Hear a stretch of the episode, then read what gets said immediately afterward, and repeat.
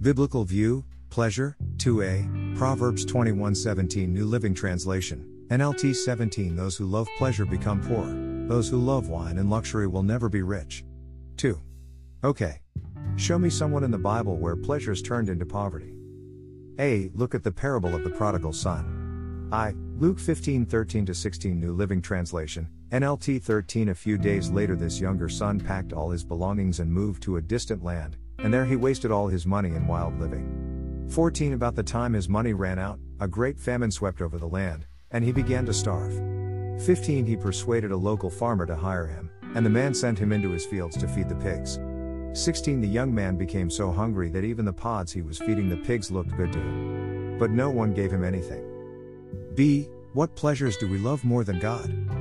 I. Spending all you earn. 2. Eating.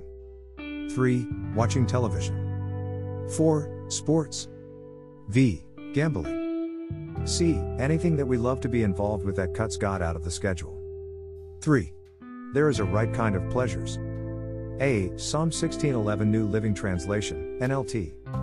11 You will show me the way of life, granting me the joy of your presence and the pleasures of living with you forever.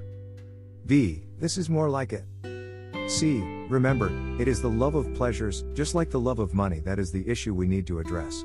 God is not against us having fun, just make sure He is first in our lives, then go for it.